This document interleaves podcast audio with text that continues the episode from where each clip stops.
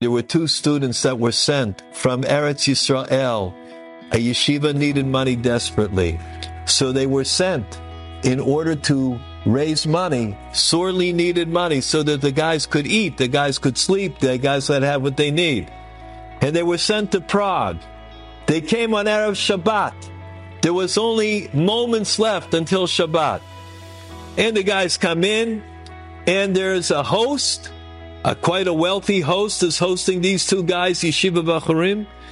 And he says, listen, guys, I, I want to give you a lot of food and everything else, but they're starting now tefillah, so we're going to have to run. They ran. They come back. He gives them Kisudat Shlomo HaMelech Bishato. Beautiful Sudah. The guys, they never ate like that in yeshiva. they never saw that food. They didn't even know what the food was. They had it. But they noticed on the mantle was a gold vessel, very well, beautiful, valuable vessel. Inside, broken glass and some dirt around the glass. They had questions. One guy nudged the other guy. Can I ask him what that is? No, don't ask him. That must be like Alpi Kabbalah. You know, it says mystical something. Don't ask. The other guy said, no, no, ask. They didn't ask. The next morning, before they're ready to go out, he gives them food. He says, please, maybe you want to have something before we leave, whatever your minhag is. They want to ask him. They didn't ask. They come back after the tefillah, and that morning, they had a shliach tzibur, they had a chazan, a young guy. The way that he prayed, the beauty, when you heard him, you never heard anybody like that in your life. The way that he sang, like Malachim. They couldn't get over it. Who is that guy? Didn't ask. They came back, they had their food. One guy said to him, Listen, uh, Slicha Adoni, I got to ask you, what is that gold with the glasses and the dirt around it? He said, I will tell you later. By Shalosh Su'udot, by the third meal, I'll explain it. They go back again. Once again, the young Chazan says the most beautiful tefillot. It was magical, hypnotic. They come back for Shalosh Sudot. They all sit down together and they said, please, could you tell us now, what is that gold? He says, I'm going to tell you. I came here to Prague. I made a lot of money. I made a lot of money. Here I was so much liach, I began to forget everything from yeshiva. Daf Gemara, history. All the time I used to learn Musar, I couldn't even tell you the name of the book anymore. Shabbat, Shabbat was gone. I was making business deals all day long. Kashrut, wherever I was, I had to eat. I mean, you know, you got to eat to live, right?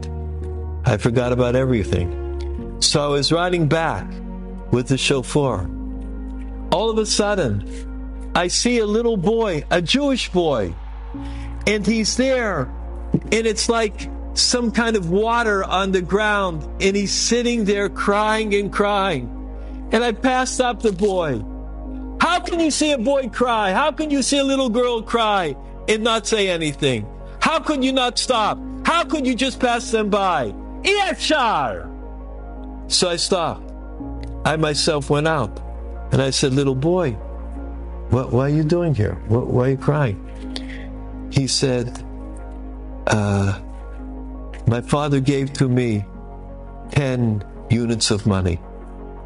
He told me since it's Hanukkah, I could either buy food for Shabbat or I could buy oil for the Chanukiah, for the menorah.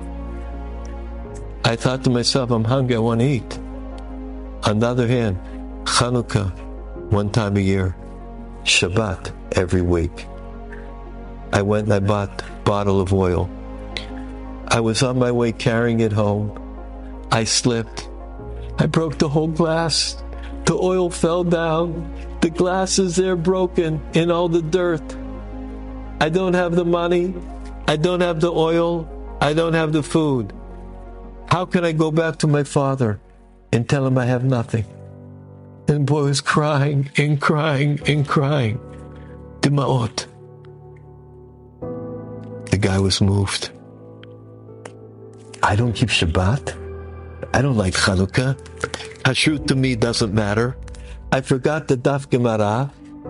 And this boy is going without food to light the oil on Hanukkah.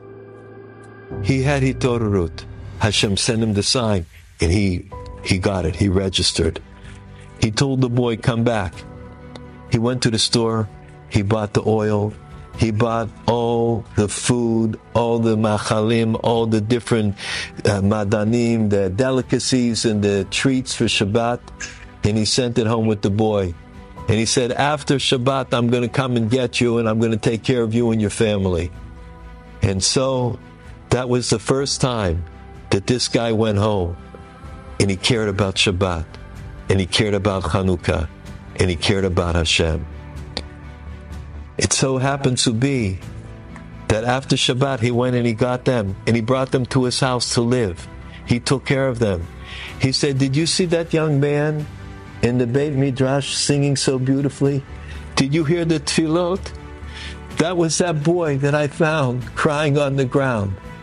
He is the chazan in the shul that I built. So I begged them, could you please give me the glass could you please give to me the dirt? Could you please give to me the oil so that I should have it for Odin Zikaron of what brought me back to Torah and Mitzvot?